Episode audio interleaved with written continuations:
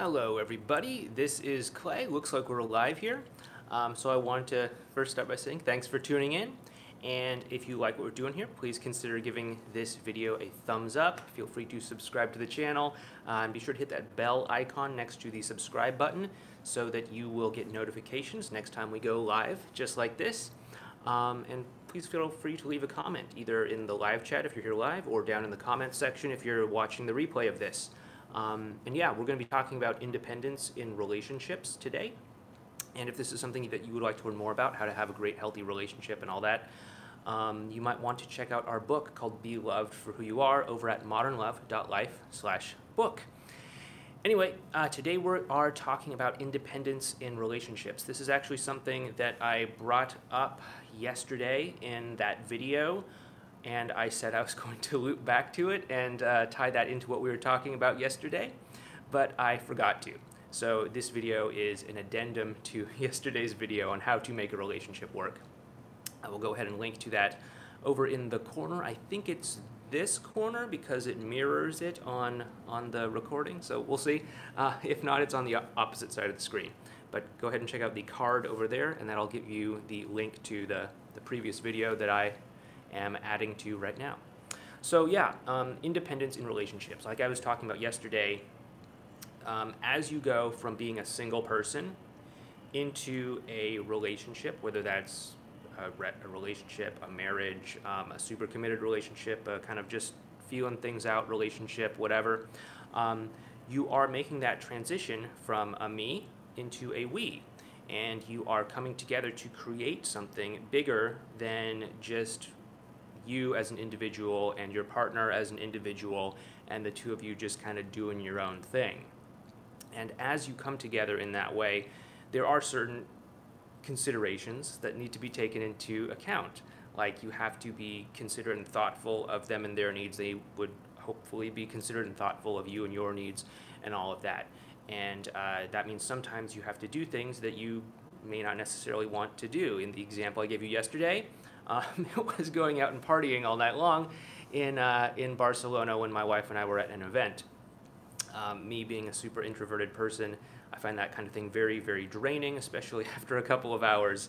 Um, but, you know, I, I wanted to be supportive of her. I wanted to be an active participant in the event. I wanted to, you know, meet some people. So I did it anyway, and I enjoyed myself to the best of my ability, but eventually my energetic tank uh, hit empty and I had to go home.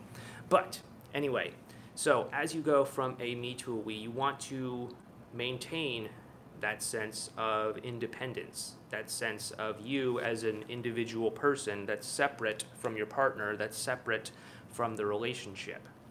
And this is important because, uh, well, first of all, it's going to help you feel better as an individual. You know, you are going to feel good if you have your own life, if you have your own interests, if you have and do things that are fulfilling and rewarding to you as an individual, right? Because not everything that you like is going to be things that your partner likes, and not everything that your partner likes are going to be things that you like. So you need to also take time to nourish yourself as an individual. Otherwise, you may end up getting lost in that relationship. You may end up losing parts of yourself.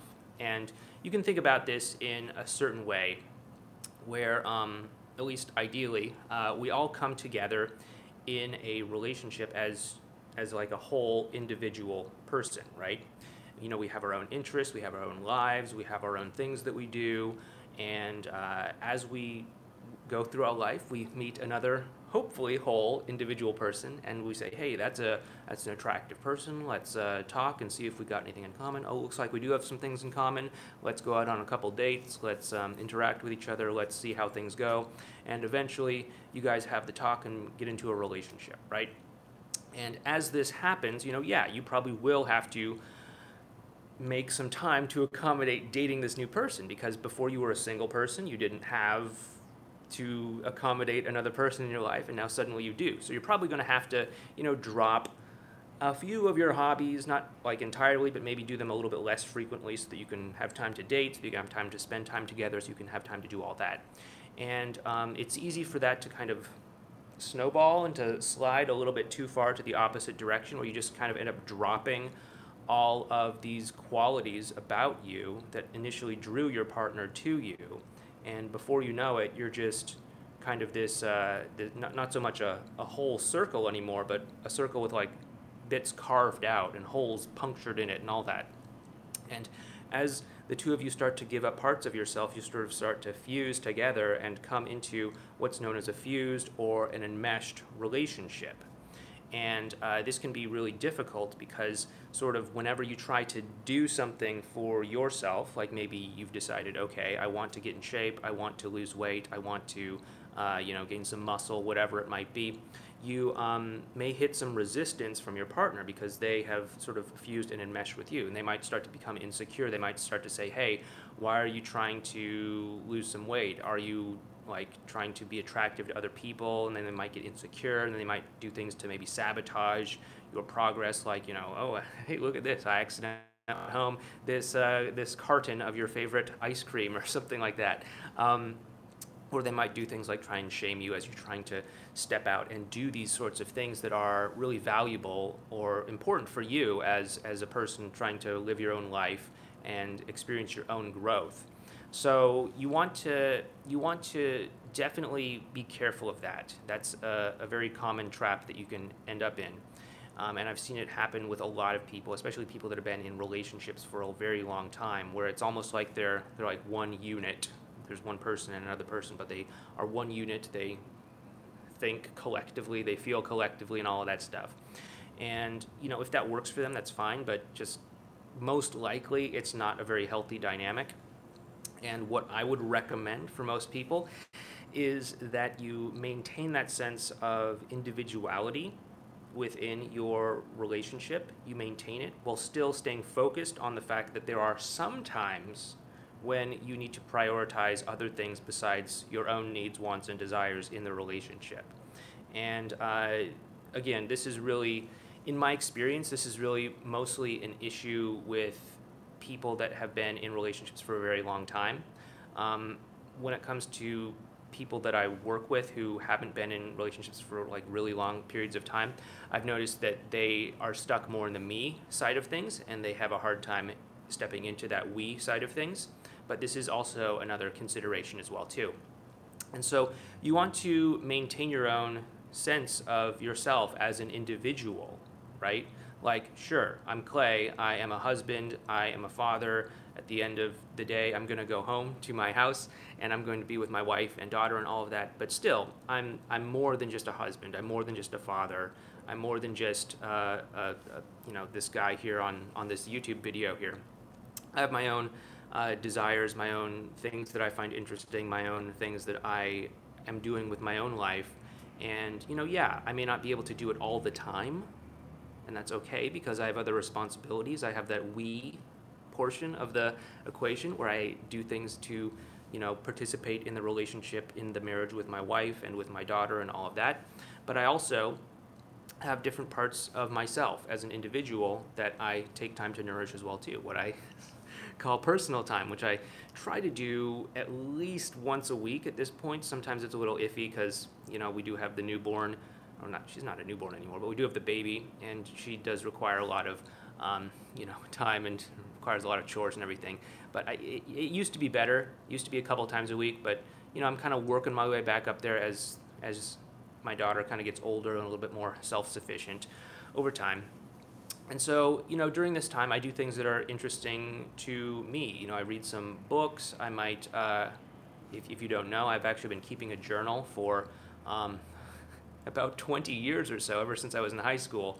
I kind of cringe when I read some of those earlier entries where I'm just kind of fawning over certain girls that didn't pay much attention to me. Um, but I, I, I do like to write about my feelings, my thoughts, my experiences in life in a journal. I have several volumes, and I guess eventually someday I'll pass those on to my daughter. Um, you know, it helps me to process my emotions. It helps me to connect with who I am. And again, I'm an introvert, so so this may not be like your cup of tea. And even if you are an introvert, maybe you might do things that are totally different. Um, I also just read books on personal development, per, uh, books on different types of, of subjects regarding that. I'm not these days I'm not too much of a fiction reader. I used to be a fiction reader, but I'm not so much of that right now. Uh, I feel like my time is scarce, and so I, I, want to really apply myself in appropriate ways that are going to have uh, big impacts. So I try to do that. Um, I, I just do other sorts of things that are just important and valuable to me. And you know, for you, that might look something else. It might be exercising. It might be participating in some sort of sport. It might be uh, spending time with your uh, platonic friends away from your partner. It might be doing other things that are interesting to you, learning languages. Uh, I have a goal of learning Japanese. I'm not really applying it very well these days, but that's something I'll get around to one of these days. Um, it could be other sorts of things like that, things that are valuable and interesting to you. So this is something that is important. It's something that I don't want you to overlook when it comes to making a relationship work, and this is an addendum to yesterday's video. Anyway, I've seen a couple comments. Let's see if we've got any that are uh, interesting. Let's see, we have a couple that say hello. Um, hey, my ex broke up with me three weeks ago um, after nine years. How do I proceed? Well, uh, okay, that's a big topic, but I, okay, so first of all, um, you want to look at why your ex left you in the first place. What was it about the relationship that didn't work? You want to understand what wasn't working and then you want to correct course as need be. If it was, if it was like, for example, uh, you weren't there emotionally for them, like what could you do? Why, why did that happen? What could you do moving forward to be more there emotionally for them? What could you do to listen to them more? What could you do to uh, really correct course for whatever wasn't working in the first place, okay? The second thing you want to do is you want to make sure that interacting with you feels good on an emotional level, okay? Um, it's not enough to just fix what wasn't working. You actually have to have interactions that are actually enjoyable for them to feel compelled to want to get back together with you. And then the third thing is that you have to navigate through any kinds of friction that may be in the way that's keeping you apart. So that friction might be like, for example, if they are in a rebound relationship with somebody else, obviously that relationship is going to need to end if the two of you are ever going to get back together again. So that rebound relationship might be a form of friction in that case. So um, I know a lot of people will tell you to do things like no contact, and sure, no contact has its time and place, but it is my belief that you only need to do no contact if interacting with you on an emotional level does not feel good and it is actually actively driving you and your ex further and further apart. Essentially, doing no contact is going to give you a timeout to stop doing further damage to the connection that you're having with your ex and allow you to say, okay, something's not working. What's going on? What do I need to do to fix it? How can I fix it? And then it gives you the space to start to improve your ability to connect and bond with your ex, okay? Um, and that's, in my opinion, probably probably the only reason I can imagine most people doing no contact. There might be some like fringe reason out there, but uh, for the most part, that's what I'd recommend. Let's see if we can do maybe two more questions. Um, will there be more live streams? Uh, yeah, I, I, plan on doing them um, every weekday for at least the time being. Um, that may change in the future, but I'm just kind of testing this out to see how it works.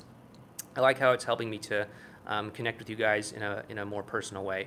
Um, does no contact only work depending on the attachment uh, that your ex had to you? I'm, I'm, guessing you're meaning attachment style, like secure, insecure, avoidant, all of that stuff. So it really depends on what you mean by does the no contact rule work? Because there's different types of no contact out there. There's the type of no contact where you're doing it in order to make somebody miss you so they so that they will actively reach out to you. Um, if that's the case, it's kind of like a mind game in my opinion, and it's not really the, the, the best way to go about doing no contact. Um, there's doing no contact so that you can heal from the breakup, essentially get out of what I would call damage control mode, and that's a great reason to do no contact. Um, but it ultimately, if you're still the same person that they walked out of the relationship on in the first place, it's probably not going to be super effective. Uh, what I actually recommend is what is called active no contact, which is where, um, again, assuming it makes sense in your situation, but you would actually do no contact, and then during that time, whereas most other types of no contact would involve simply just, you know, white knuckling it through the 30 days or whatever, and then just hoping and praying that somehow it works or somehow things change or something. What, what I would focus on during that time is actively improving your ability to connect and relate with others in low stakes situations, such as with friends, family members, coworkers, etc. And then after you have a good grasp on that, you can get back in contact with your ex, knowing that all of these skills and interpersonal skills and all of that stuff have become sort of a second nature to you, and it becomes almost habitual. So it's not something that you have to sort of walk on eggshells and, and, and sort of robotically and stiffly rehearse as you're interacting with your ex, but it really becomes kind of part of who you are. Okay, that's what I would do, and that is um, really kind of the foundation of active no contact. So, through the lens of my version of no contact, does no contact work based on attachment styles? Um, I think that it would work on any attachment style uh, because you are not just trying to pull away and hope that the other person chases after you. You are actually creating the opportunity to understand that person and to bond with that person in a deeper way so that uh, you can actually have that emotional foundation, which is really the cornerstone of any relationship. Okay, you're actually working on on strengthening and building that emotional foundation. All right. Uh, let's see if we can get like maybe one or two more questions here. Uh, let's see, where did we leave off? Mm, someone says no contact works if you had more good times than bad in your previous relationship. Uh, really, you don't want to be looking back at the past in terms of like people try to do all this stuff all the time where it's like, oh yeah, send like a good old days kind of text or something where you remind somebody of the past.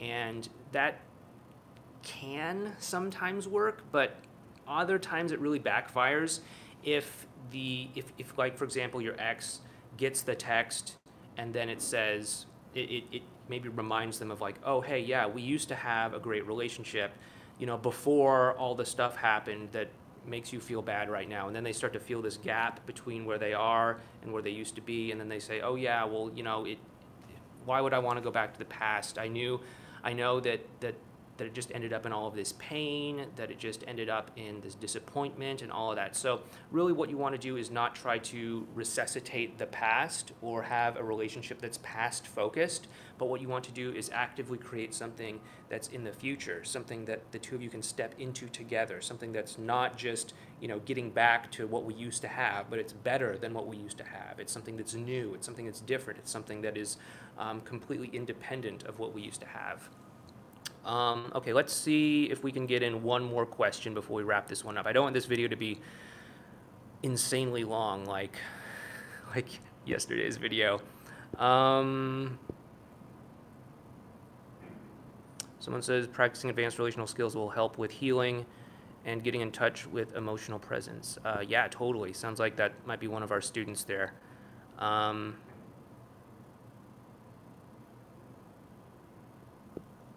not not attachment style so much, but how attached that person was to you. Well, okay, so I guess it really depends on what you mean by how attached they were in maybe a non-attachment style sense. Um, like, like if they were responsive to you, first of all, if they weren't responsive to you, then I would, you know, when you were actually in a relationship, then that would be a really big concern to begin with. Like, did they actually want to be in the relationship? Were they enjoying the relationship? Um, and then, like, obviously, if they were responsive to you, then they're much more likely to be responsive to you after um, coming out of no contact. But if they weren't responsive to you, it could be number one, because they were just not emotionally invested in the process, or number two, because how you were interacting with them was off putting how you were interacting with them was causing them to drift further and further and further apart. And I see this a lot is that people will, um, you know, they'll, they'll, they'll text things to their ex or something like that that are just kind of honestly dull and not really very emotionally inspiring a response. Things like, hey, what's up? Hope you're doing well, or something like that. And, you know, they, they might genuinely mean these kinds of things that they're saying, but in our society, in our culture, at least here in Western civilization, these are not really things that we take very seriously from others. You know, you can say that to somebody as you're checking out at the store, like, "Hey, how you doing?" And they they'll probably just say, "Oh, I'm good, thanks," but they don't actually tell you how their day is. They don't say, "Actually, I'm kind of grumpy. I woke up a little bit late. I had to rush to work, and uh, you know, I got chewed out a little bit because I was late." And all, like, they don't really tell you that. There's no real vulnerability, and so if you text somebody something like that, number one, they might just not overlook it because they might just overlook it because it is just something that, that people don't put a whole lot of stock into.